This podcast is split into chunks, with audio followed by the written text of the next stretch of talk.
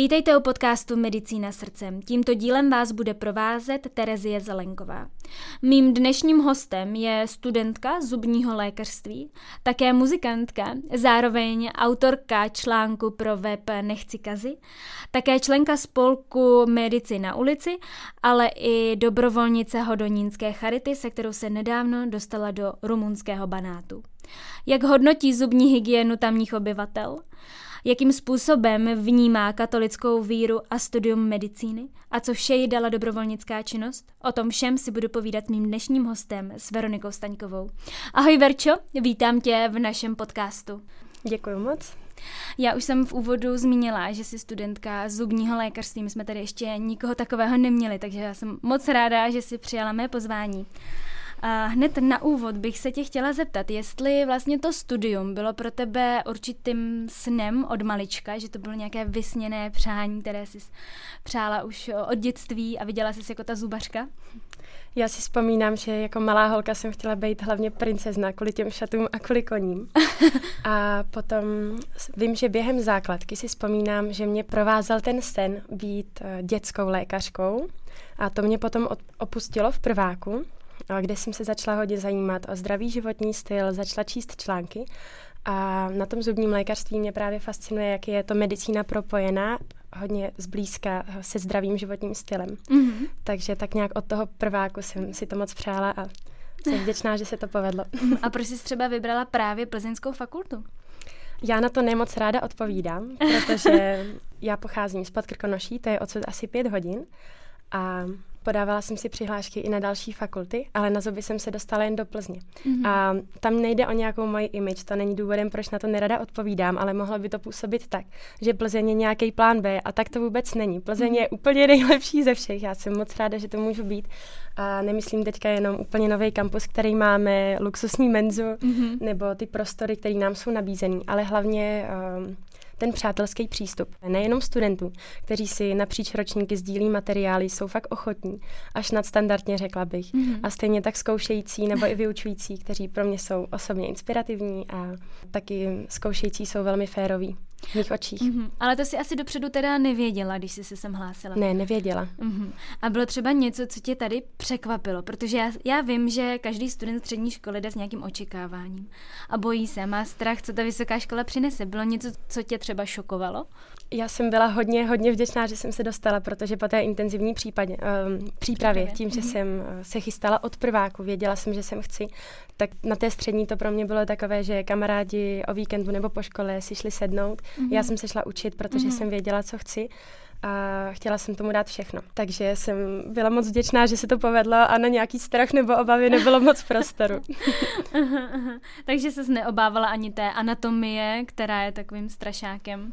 Já bych řekla, že jsem na to tak nějak psychicky byla připravená, protože brácha je zubař a dvě mhm. sestřenky jsou medičky, takže uh, jsem trošku věděla, jaký to asi může být. Loni v prváku jsem si rozložila letní zkouškový tak, abych tu zkoušku, která byla v mých očích nejtěžší, jsem si dala jako první a připravovala se na ní v průběhu celého semestru a pak mi zbyly ty ostatní. No a tohle zkouškou byla biochemie, potom tak těžkou byla taky anatomie, tam mi zbyla uh, jako jedna z dalších. No ale ráda bych té biochemii řekla, že to byla vlastně úplně první zkouška na vysoké škole v mém životě mm-hmm. a byl to před termín, kam jsme šli s mojí spolužačkou, sami dvě. Tak já nikdo jiný se, se nikdo neodvážil. Jiný. No, to nevím, jestli neodvážila, ale nakonec to prostě dopadlo tak, že jsme šli my dvě. A já jsem se učila tak, jak jsem zvyklá, prostě abych to chápala, aby mě to bavilo. A teď najednou dva dny před zkouškou si říkám, jo, já vlastně vůbec nevím, co tam budu dělat, jestli si tahám kvadruplety, nebo jak moc budu kreslit a tak. Tak si říkám, jak to jako zjistím, protože nikdo to asi moc neví. No tak jsem prostě našla číslo na jednoho pana doktora, který nás občas měl na ty semináře a řekla jsem si, že mu zavolám že když tak mě minimálně eh, odpálkuje a věděla jsem, že bude přísedící. Mm-hmm. Tak jsem mu volala a ptala jsem se na ty faktické věci týkající se té zkoušky, tak on, on mi všechno řekl a potom ještě právě dodal, ať se hlavně nebojím, že ať hlavně přijdem, že to bude úplně v pohodě, že ta zkouška bude příjemná, že to určitě krásně umíme a že nejdůležitější je sebrat odvahu a přijít. A to mě hrozně, hrozně překvapilo a podpořilo, že takovýhle pozitivní přístup ze strany vyučujícího, který pokud bude chtít, tak tě z té zkoušky nechá odejít mm-hmm. s Dčkem mm-hmm. a úplně tě potopí, srazí mm-hmm. ti sebevědomí a tak, ale takovýhle přístup, tak to bylo něco, co jsem si zapamatovala a vždycky na to myslím, když jdu ke zkoušce. Nebát se. tak říká se, že zkouška je od toho zkusit, ale ne. já, já si vždycky říkám, ty, já to nejdu zkusit, já to jdu dát. Ale spíš jsem myslela ten přístup toho zkoušejícího, že člověk trochu čeká, že tam bude podrobený všemu možnému a sáhne si na dno, ale tohle byla jako výborná zkušenost. Mm-hmm. A to jsi mi hned nahrála právě na další otázku, protože ty jsi mi právě říkala, že máš bratra, který je zubař a je pro tebe určitou motivací nebo takovým vzorem, že jsi chtěla jít v jeho šlépějích? No rozhodně, to já se teď budu muset držet, abych o Kubovi nemluvila zbytek našeho času, Aha. protože to, jak Kuba stomatologii dělá, je pro mě definicí moderní stomatologie, ať už se to týká kvalitní péče nebo školení, kterých se pravidelně účastní, nebo léčebných plánů, které mm. se stavuje. Eh, často mu taky píšu po přednáškách, mm-hmm. nebo si voláme, ptám se ho na různé věci, takže bez něj by to určitě nebylo takový, jaký to je. Mm-hmm. No ale třeba já vím, že uh, mezi těmi sourozenci může být nějaká rivalita. Uh, přece jenom jdeš tak jako v jeho krocích, můžete se srovnávat i co se týče třeba známek. A nenapadlo tě někdy třeba, no ten bratr, ten je lepší, ten je lepší známky, ten má ordinaci, já chci taky. Neporovnáváte se třeba takhle? Ne. ne. Taky je to asi tím, že Kuba je o deset roků starší a že to je muž. Je pro mě přirozenou autoritou. Mám mm-hmm. k němu takovou mm-hmm. úctu. No, nad tím jsem nikdy takhle nepřemýšlela. Mm, takže spíš ho bereš jako motivaci. Rozhodně. Mm-hmm. No, Vím, že třeba všeobecné lékařství je poměrně stresující, můžu to potvrdit sama za sebe. A jak je na tom třeba zubní lékařství? Vnímáš to taky jako takový stres? Já myslím, že tohle je hodně individuální. Já jsem v první řadě moc vděčná, že můžu studovat, že můžu studovat to, co mě baví, dozvídat se spoustu nových informací o lidském těle, zjišťovat, jak funguje, i taky právě co se týče třeba v biochemii, tolik nových informací o tom, jak e, potrava po funguje e, v našem těle, jak se látky rozkládají a vstřebávají, no úplně úžasný. Takže já jsem moc vděčná a když je člověk vděčný, tak na ten strach pak není moc prostoru. Mhm. No já úplně no. obdivuji to tvé nadšení, protože to se jen tak nevidí. To jsi takhle od prváku pořád, pořád stejně nadšená? To by se asi měla zeptat spíš spolužáků nebo doma, ale já se o to snažím, protože mi to dává smysl a vím, že strach je reakce a odvaha rozhodnutí. Já se vždycky snažím, aby se mi ta látka nějak neznechutila. Snažím se v tom najít něco, co, eh, něco praktického, co si zapamatuju. Snažím se to postavit už na to, co znám. Mm-hmm. A taky se hodně modlím. ano, ty jsi věřící, ano, říkala. Ano. Teď uh, možná je to osobní otázka, ale Spousta studentů medicíny to řeší, protože je tam i otázka smrti, otázka evoluce, která se třeba vyučuje i na lékařských fakultách. Máš s tím nějaký osobní problém, co se týče svých názorů a toho, co se třeba vyučuje v biologii, v biochemii a podobně? No, tak to trošku uh, trefila do černého bodu. Musím říct, že nad tím přemýšlím často, nebo spíš až teďka od druhého ročníku, kde jsme začali brát embryologii. Mm-hmm. A když potom jsou ty preparáty a je tam to embryo řízlé napříč nějakém měsíci vývoje, tak je to pro mě podnět k přemýšlení. Mm-hmm. Není to pro mě úplně jednoduchý dívat se na ty malé lidské plody, které v tom formalinu, které jsou tady na chodbách třeba, nebo právě pozorovat ta sklíčka. Ale nevím víc, co k tomu říct. Spíš nad tím tak přemýšlím, jestli já třeba bych uh, se měla nějak ozvat nebo to řešit. Jestli jsem třeba jediná, kdo nad tímhle přemýšlí. Určitě nejseš, protože já vím o spoustě lidí, kteří uh, tu otázku v sobě řeší a uh, tak se nad tím pozastavují čistě třeba z nějakého vědeckého hlediska, že to berou jako vědu potřebnou k nějakému vývoji medicíny. Takže vždycky si v tom každý třeba potom najde nějakou tu svoji cestu, nějaký to svý pochopení, ale určitě nejsi sama. Spousta lidí to řeší a já vím, že to musí být někdy náročný. Ale zároveň je tam um, ta velká silná stránka vědeckého mm, podtextu, mm, právě, takže no význam to určitě má. Mm-hmm. No to jsme teďka zabředli do takového těžkého tématu. to od začátku. Celé je to těžké, ale ještě by mě k tomu zubnímu lékařství a k tomu studiu zajímalo, protože spousta žen uh, volí zubarství z toho důvodu, že si nemusí třeba po studiu dělat atestaci, mají snažší cestu k založení rodiny. Ale lidé to tak berou, prostě je to snaží, jsou uh, za to krásné peníze, hned od začátku není tam takovej ten tlak na to ještě jedna atestace nebo kmen, druhá, uh, kdy si založím nějakou svoji třeba ordinaci. Mo- možná to máte v tomhle jednodušší. Bylo to i něco, co si třeba zvažovala od začátku a brala to v potaz? Já bych nejdřív chtěla říct, že fakt obdivuju holky, které jdou studovat všeobecné lékařství, protože tam se jasně podepisuje to, že mají ten sen a chtějí pomáhat lidem mm-hmm. a vlastně upozadějí tu praktickou stránku věci, ale taky si myslím, že v momentu, kdy člověk volí životní povolání, tak by ta praktická stránka měla jít trošku stranou a měl se fakt rozhodovat srdcem. Koukat na, co, na to, co ho baví a co má smysl. A no, pomáhat lidem, to má přece smysl s velkým S. Mm-hmm. Takže to je pro mě hlavní v tomhle povolání, i když uh, možná v očích některých lidí jsou zubaři uh, zazubanci, kteří vidí Mercedes, když se podívají do úst druhých lidí, ale já jsem přesvědčená, že tak to není ve většině procentech. A no, já mám víc variant, že myslím, že je to jedna z otázek. Ráda bych, pokud se nezamiluju a nebudu plánovat založit rodinu, tak bych se ráda věnovala maxilofaciální chirurgii. To je takový to je nedosažitelný bod pro mě a strašně mě to fascinuje, láká.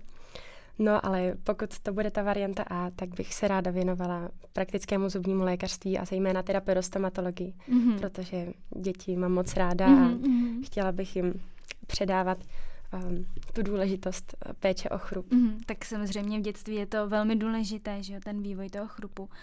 Ale k té maxilofaciální chirurgii, tam je potřeba i všeobecné lékařství. Já myslím, že jsou právě dvě cesty. Buď všeobecné lékařství a zubní lékařství, anebo zubní lékařství, tedy na pět let, a potom tuším tříleté atestace v nějaké uh, specializované ordinaci klinici. Ano, protože já vždycky vím, že když vidím někoho studovat oba obory, tak vždycky první otázka, a ty chceš dělat maxfac? Nebo jako, proč se takhle trápíš a ničíš? No, to teda klobouk dolů. jo, já, já fakt taky klobouk dolů mám kamarádku, která studuje obojí a věřím, že to je extrémně náročný. Uh, tak to už mi vlastně odpoví, odpověděla i na otázku, kam se chceš profilovat, protože i zubní lékařství má mnoho oborů. Uh, ještě se trošičku vrátíme k tomu studiu. Vím, že u nás, eh, u těch mediků všeobecného lékařství, tak je to tak, že donedávna to bylo tak, že jsme se s prvním pacientem setkali třeba až ve třetím ročníku na interní propedeutice. A do té doby možná někdy málo v rámci praxe po druhém ročníku, ale v rámci vložení studia až ve třetíku. Jak je to v zubním lékařství? Už, už si třeba měla svého prvního pacienta? Máme to stejně, jak si říkala. My se k živému člověku dostaneme eh, po druhém ročníku mm-hmm. během povinných letních praxí a potom tady na škole během zimního semestru třetího ročníku. Mm-hmm. Ale já si myslím, že to není něco, co by eh, nás omezovalo, naopak jsme zodpovědní za lidské zdraví. Není už příliš jako prostor momentu, kdy člověk um, je ve funkci zubního lékaře, byť jako student mm-hmm. a opravuje zuby, mm-hmm. Tak uh, není moc prostoru pro chyb, takže je výborný uh, maximálně si to natrénovat na fantomárně mm-hmm. a hodně odkoukat právě od už zkušených lékařů. Mm-hmm. No já vím, že právě třeba teďka, já nevím, jestli to je letos novinka, tak prváci všeobecného lékařství, aby byla konkrétní, tak mají dvoudenní stáž nebo takovou praxi na interně a na chirurgii, která je spíš dělaná jako takovýto seznámení se komunikace s pacientem, což mi přijde jako třeba dobrý takový začátek, uh, že si to osvojí a pak v tom druháku to zužitkují v té praxi. Ale to vy nemáte asi nic Nemáme, takového. ale já třeba během prváku už vlastně hned po zimním semestru jsem byla u bráchy jako sestřička, nebo jenom se dívala a mm-hmm. bylo to velmi cené, že člověk mm-hmm. se nejvíc naučí tím, že uh, si to sám zkusí nebo naopak vidí přímo, jak se to dělá. Určitě. Já vím, že teda podcast je o tobě, ale kdybych měla říct nějakou radu našim posluchačům, tak určitě pokud mají, a to asi budeš se mnou souhlasit, někoho známého. No rozhodně. A i když nemají třeba někoho známého, tak zvlášť ty privátní ordinace věřím, že uh, jsou jako ochotné, protože mm-hmm. tvoříme jednu komunitu mm-hmm. a všichni chceme, aby po tom, co odejdou stávající lékaři, ano. byla silná nastupující generace. No ježíš. To jsou fakt to je podcast plný krásných a pozbudivých myšlenek. Já z toho úplně teďka takovou chuť se jít uh, učit a jít někam do... Jsem dneska odcházela z nemocnice unavená a teď bych se tam po dnešním rozhovoru vrátila. Je, no tak to mám radost. Ty jsi mi teda také říkala, že se zúčastnila projektu v Rumunsku, v rumunském mm-hmm. Banátu a to je téma, kterému bych se chtěla v dnešním rozhovoru hodně věnovat, protože mě to zaujalo a přijde mi to velmi zajímavé. Tak mohla bys si přiblížit, jak se k tomu dostala a o co se jednalo? Určitě. Uh, jak jsem mluvila ještě o bráchovi, tak on pracuje, nebo prac, ano, pracuje v Podkrkonoší a zaměstnává více lékařů, také jednu lékařku mm-hmm. a ona je tak hrozně hodný člověk, že jezdí v podstatě pracovat zadarmo s hodonínskou charitou do rumunského Banátu. Je to vždycky na pět dnů, zhruba jednou za tři měsíce, takže lidé to vědí, lidé v tom rumunském Banátu, teď konkrétně ve Svaté Heleně, kde my jsme pracovali, mm-hmm. mají možnost um, se dozvědět o tomto projektu dřív, mm-hmm. popřemýšlet nad stavem, nad stavem vlastního chrupu a potom v dané dny se dostavit. Takže um, projekt byl zaštícený Horonínskou charitou. Mm-hmm. A to je skvělé, že to teda probíhá pravidelně, mm-hmm. takže ty lidé, kteří třeba to poprvé nestihli, rozmysleli se to, poradili se s ostatními, kteří to třeba absolvovali nějakou to vaše, nějaký to vaše vyšetření, Přesně tak potom tak. přijdou. A nebo zákroky, které se nemohou udělat v takhle krátkém časovém horizontu, je naopak potřeba to dodělat později, mm-hmm. jako nějaké postendodontické ošetření a podobně, tak uh, se právě dodělají po těch třech měsících a, a mm-hmm. tak. A ty jsi tam byla teda pět dní? Pět dní, mm-hmm. přesně tak. A přímo jenom v té svaté Heleně? Jenom ve svaté, no my jsme pak jeli i do, do Gerníku mm-hmm. a mhm. navštívili další oblasti, ale co se týče poskytování zubní péče, tak to jen ve svaté Heleně. Mm-hmm. No já jsem s chodou okolností v Banátu byla, znám tu oblast, myslím si, že docela dobře, nebo alespoň teda ten Gerník, tam jsem, tam jsem byla pár dní a bavila jsem se i s těmi místními. Mohla by si našim posluchačům přiblížit tu oblast, protože je velmi specifická. Já jsem měla pocit, jako kdybych přijela do jiné doby. Samý domečky takový typicky vesničkový, lidé tam mají běžně velké stádo krav nebo koní, každý má nějaký zvíře, všechno uh-huh. si tak půjčují, jsou velmi pospolitní, řekla bych. Mm-hmm. Jeden má tohle, půjčí to druhému, nebo třeba jeden vyrobí sír, vymění to za maso, děti mají oblečení, které už nenosí, tak to zase poskytnou mladším dětem. Po škole děti běží na hřiště, hrajou si, skákají po balících sena, jezdí na koních, chodí mm-hmm. pást krávy. No pro mě úplně úžasný svět. Já to ještě trošičku doplním pro naše posluchače. Mě totiž zaujala velmi ta historie. Ta historie Banátu je poměrně zvláštní, je to velmi specifické místo. Dočetla jsem se, že před 190 lety jistý habsburský podnikatel natáhl do této oblasti více jak 80 rodin. S tím, že jim přislíbil práci na půdě a v lesích, které odkoupil a přislíbil jim za to různé výhody a vyšší obnos peněz, což je samozřejmě motivovalo a proto se zde zakládali kolonie, osady a podobně. Eh, v roce dokonce 1930 zde žilo více jak pět tisíc Čechů. Ta situace aktuálně je samozřejmě jiná, eh, že je zde méně jak polovina, že okolo nějakých těch dvou a půl tisíc eh, Čechů. Oni imigrují, emigrují, jak se to vezme, zpět do České republiky a opravdu ta historie té oblasti na nás velmi dýchá. Tam to vypadá, jako kdyby se čas, jak, jak si říkala, čas zastavil a člověk se ocitá jak v nějaké pohádce z 19. století. Takže možná i pro naše posluchače, kdo by si chtěl o té oblasti trošičku víc nastudovat, tak je to opravdu zajímavá, velmi zajímavá země, my se k tomu ještě všemu dostaneme. Tak jenom takhle pro takové objasnění a obohacení o historickou vložku člověk tu historii si přečte, než tam jede, je, ale jo. pak, když opravdu v cizí zemi slyší hmm. lidi mluvit česky, občas ten přízvuk nebo nějaký zastaralý určitě. Eh, slova. Ale, ale dorozumívali jsme se až na výjimky teda česky. A jak to tam probíhalo třeba ten tvůj den uh, ve svaté Heleně? Tak my od rána do odpoledne jsme působili v zubní ordinaci. Barča, lékařka, byla, působila jako lékařka, já jsem byla jako zubní sestřička. A tam je výborné, že před námi ještě během léta tam byla eh, jedna další kamarádka, zubní lékařka, takhle na víc týdnů mm-hmm. a dala to tam takzvaně hodně dokupy, že mm-hmm. zajistila tam rotační endodonci, to křeslo je výborný. Mm-hmm. Občas se nám teda stalo, že vypadly pojistky nebo ze vzduchové mm-hmm. pistole, ze které může jít i voda, šla pak uh, voda a vzduch najednou, takže to není úplně dobrý, protože když zhotovuješ kompozitní výplň, tak potřebuješ absolutní socho, no a najednou nám z té pistole šla voda, takže jsme se i nasmáli, ale Barča je hrozně šikovná a vždycky to nějak zařídila, že to dopadlo. Takže ta výbava té ordinace je v podstatě stejná jako ordinace tady u nás, třeba Přesně kdekoliv tak. v Plzni, jo? Ta péče poskytovaná tam je kvalitní. Mm-hmm. Nebo minimálně ta poskytovaná hodonínskou charitou. no ale jak je na tom ústní hygiena tamních obyvatel? Já si myslím, že to nemůžu na základě takhle krátké situace a takhle um, omezeného koutu posoudit, uh, takže řeknu zkušenost, kterou mám já. Mm-hmm. Lidé, kteří přicházeli, tak to často bylo uh, na extrakci, tedy na vyndání zubů, což uh, značí... Jako všech? No to ne, jenom některých, něco ještě zbylo.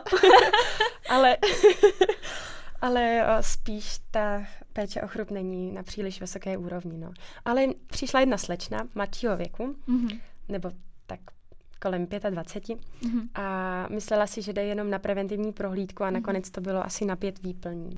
Pravděpodobně lidé nenavštěvují zubního lékaře často a taky nevím, jak je to tam s rentgenovými snímky. A mají tam vůbec nějakou nemocnici nebo nějakou zdravotnickou péči, takhle i třeba tu zubní?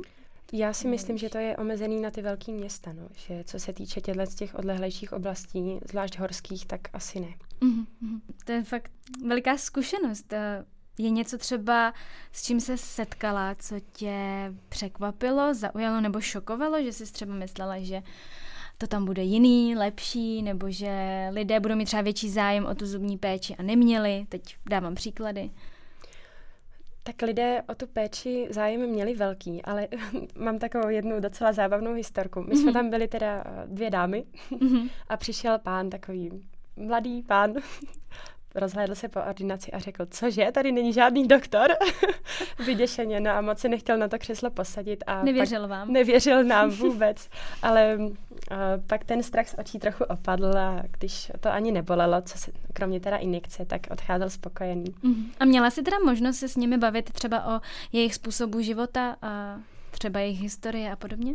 No, Určitě, to bylo úžasné. Spousta lidí, kteří právě přišli, tak nás pak rovnou pozvali večer eh, na kafe a nebo na večeři. Oni jsou hodně, hodně otevření, hodně pohostinní, otevření, takový srdeční mm-hmm. a rádi si povídají, rádi se sdílejí, nabídnou vám úplně všechno, co mají, pozvou si vás fakt až domů, provedou vás úplně všude. Provedou tě úplně všude.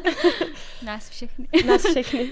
Takže třeba jedna paní vyprávěla, jak oni jsou hodně církevně katolicky založení. A, a pan farář v neděli řekl, že by bylo potřeba někdy vymalovat kostel a tak celkově trošku všechno upra- poupravit. Mm-hmm. No a lidé si vzali volno, nešli pracovat na ta jejich políčka, mm-hmm. zejména ty řemeslnické nebo zemědělské práce, které oni mají.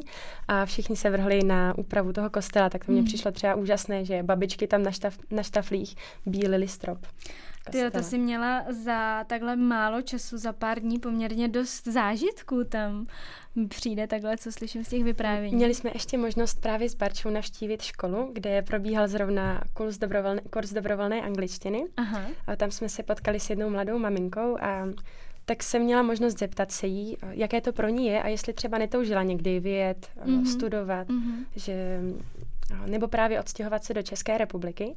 A i když působila šťastná, má rodinu, má malou holčičku, tak bylo vidět, že by hrozně ráda odjela, kdyby to jen trošku šlo a rozvíjela ten svůj potenciál, protože bylo vidět, že ta angličtina jí fakt baví i jí šla ale neměla možnost uh, v tom nějak pokračovat nebo to rozvíjet do výsledku.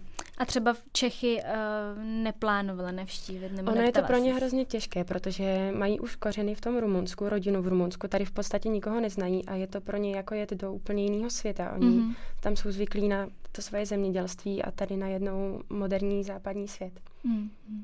Já vím, že tady je spousta komunit právě Rumunů v uvozovkách, který, který takhle jsou z Banátu. Vím, že tady v Plzni máme, v Ústeckém kraji, takže, takže o tom vím poměrně dost, tak eh, vím, jak je to určitě náročné, protože já opravdu, jak říkám, já jsem tam přijela, teď jsme my jsme jezdili po těch dálnicích normálně autem, takže 80 kilometrovou rychlostí a pak jsme přijeli eh, na území Banátu a tam jsme jeli tak 10 kilometrovou rychlostí, protože tam byly úplně jiné cestičky. Asfalt zmizel, proti nám kráva.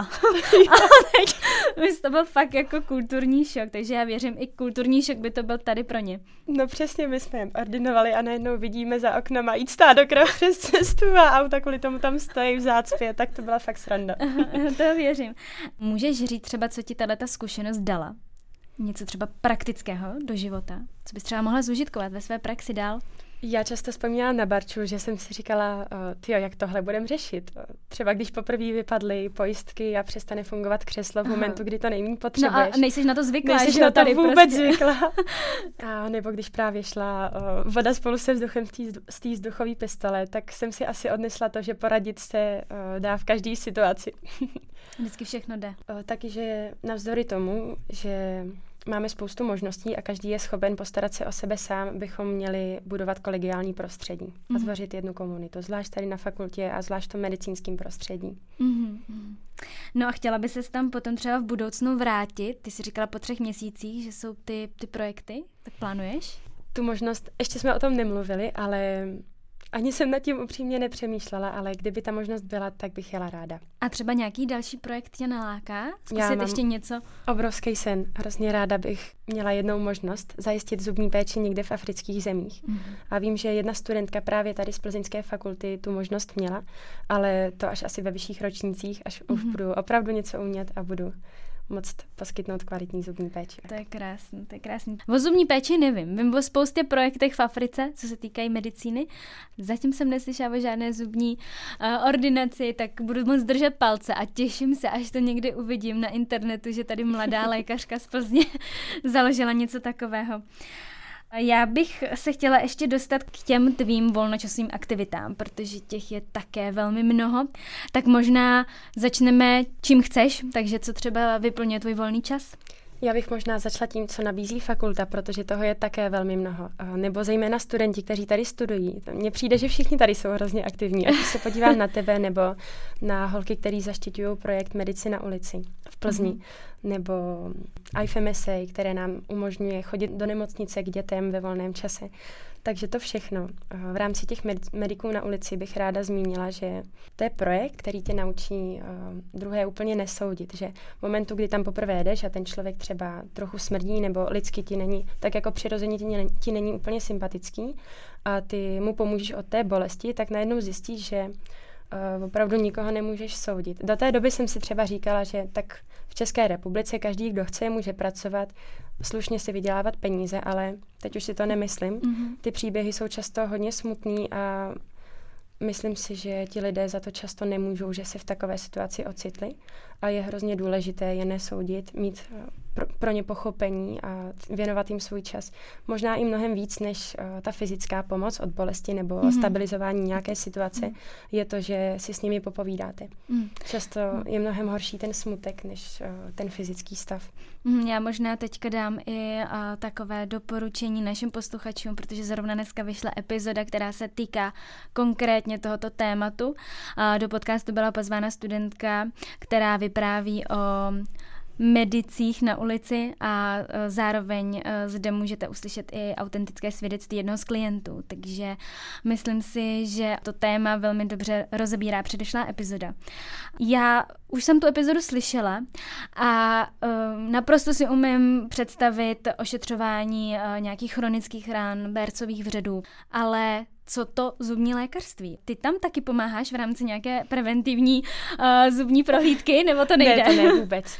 Já jsem si to právě měla představit. Jako Já jak... jsem tam trošku asi takový externista, že ten projekt Medicina ulici je zaměřený hlavně pro všeobecné lékaře, pro studenty všeobecného ošetřovatelství, mm-hmm. ale loni to tady začínalo mm-hmm. a těch zájemců jo bylo hodně, ale zas ne tolik a my jsme neměli tak náročné zkoušky, nebo to se mi to hezky říká, po bitvě je každý generál, ale ano.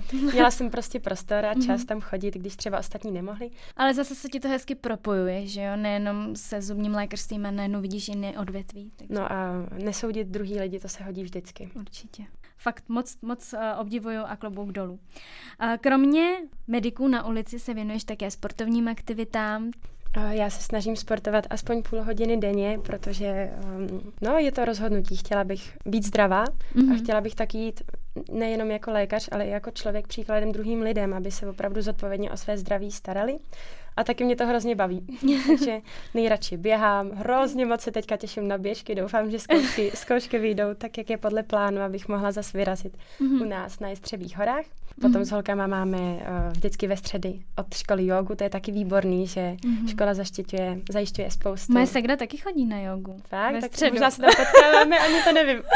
možná se potkáváme. Tady na boleveckých kolejích. Jo, taky mm-hmm. chodí, no vidíš, tak možná se tam chodíte spolu. no, tak možná ještě zpátky, že mě překvapilo, kolik právě sportovních aktivit nabízí i fakulta. A ještě jedno téma je velmi zajímavé. Musím prozradit našim posluchačům, že ty jsi také spisovatelka.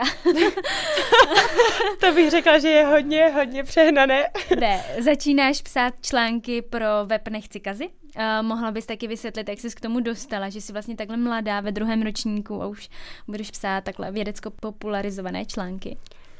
Um, já jsem hrozně moc už od prváku chtěla psát blog, že vždycky jsem se něco naučila nebo dozvěděla a říkám si, ty, to je tak strašně zajímavý a měli by to vědět úplně všichni. Jenže dneska tolik lidí už blogy nečte, že spíš, uh, zvlášť ta mladá generace, se soustředí na Instagram, TikTok a tak. A to úplně um, není moje parketa. Mm-hmm. A takže jedinou cestou pro mě bylo stát se součástí něčeho, co už je zajeté, co už funguje, co mm-hmm. vám vyběhne když um, hledáte na Google něco. Mm-hmm. No a Nechci kazy je přesně taková platforma a jejich články čtu ráda a často, takže když potom přišla nabídka, možnost být součástí, tak jsem ji hnedka vzala. A jaké články si třeba napsala, kdyby si naši posluchači od tebe chtěli něco přečíst? To budou moc nejdřív uh, v půlce prosince, co už je, což už je za pár dnů. Mm-hmm. Uh, tak můžou se dozvědět třeba o tom, jestli je vždycky potřeba mudráky trhat, nebo jestli je nějaká možnost, jak se tomu vyhnout. Mm-hmm. Uh, proč je tak důležité používat mezizubní kartáčky, mm-hmm. jestli jsou potraviny, které bychom měli úplně vyřadit z jídelníčku, nebo třeba nějaká doporučení týkající se lepší zubní hygieny. Já ještě musím říct, že váš blog nebo vaše webové stránky se nezabývají jenom zubní hygienou, ale tak celkově propojují i jiná odvětví. Vždycky se to týká těch zubů, ale pátrala jsem a najdete tam spoustu jiných eh, článků, co se týkají zdraví. Tak jo, a ještě jedna věc, a kromě spisovatelství se věnuješ ještě hudbě. Jsi účastnice v kapele, tak... Eh, no, ne, byla jsem, byla to bylo jsi. loni během mm-hmm. prváku a musím říct, že to byl teda časový mazec. Bylo to úžasný. Já jsem tam byla od druháku a hrozně mě to naplňovalo. Od, prv, od druháku na od Gimplu. Od druháku na Gimplu, vlastně mm-hmm. do prváku. No, možná ještě dřív. Myslím, že pět let, tak teď mi to nějak počtově nevychází, ale to nevadí. No a je to křesťanská kapela, najdete je i na Spotify, jmenuje se Veka, vesmírná kapela. No a svoji účast uh, jsem zakončila potom účastí na celostátním setkání, které jsme mohli částečně doprovázet. To byla krásná zkušenost. No a jen bych ráda zmínila, že tady je to trošku jiné v tom, že i když zpíváte, hrajete, tak to není o vás, ale uh, hlavně o tom, že to děláte pro lidi a taky pro Pána Boha. A to je to je něco, co, vám, mm-hmm. co vás fakt naplňuje. Mm-hmm. A je, má to mnohem větší sílu, než uh, dělat něco pro svoji slávu. Mm-hmm. Takže to je uh, něco, co mi zůstane určitě v srdci dlouho. Zkušenost. A hraješ nebo zpíváš? Uh, hrála jsem a hraju na příčnou flétnu a potom jsem zpívala ve sboru. Teď hrozně ráda zpívám sama a víc se věnuju hře na kytaru. No. Už se blížíme do finále. Veru, já ti moc děkuji za krásný a velmi, velmi inspirativní rozhovor. Blížíme se ke konci a už určitě víš, co bude následovat. Moje typická otázka na závěr. A jestli máš něco, co bys ještě chtěla eh, naposledy vzkázat našim posluchačům?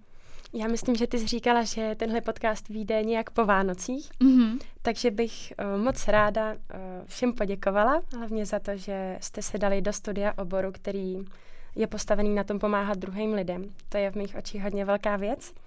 A taky bych nám eh, všem chtěla popřát, aby postoj našeho srdce byla vděčnost. Mm-hmm. Krásný. No, Veru, opravdu uh, dojemné velmi, alespoň, alespoň pro mě. uh, bylo to nádherné, moc ti děkuju. Já ti přeju mnoho úspěchů, krásné Vánoce, krásný vstup do nového roku, ať se ti splní tvé sny, ať si založíš třeba i tu ordinaci v Africe a vycestuješ kam budeš chtít. A samozřejmě hodně štěstí u zkoušek. Děkuji ti moc, že jsi byla hostem našeho podcastu, měj se moc pěkně a ahoj. Já taky moc děkuji. A vám, našim posluchačům, bych chtěla moc poděkovat jménem celého týmu podcastu Medicína srdcem, ale také Lékařské fakulty v Plzni, za veškerou podporu, kterou jste nám během roku dávali. Tímto bychom vám také chtěli popřát krásný vstup do nového roku 2023. A pokud byste nás chtěli ještě ohodnotit, tak můžete ve svých aplikacích nebo nám klidně můžete napsat i na e-mailovou adresu. Mějte se moc hezky a budeme se těšit u dalšího dílu podcastu Medicína srdcem. Naschledanou.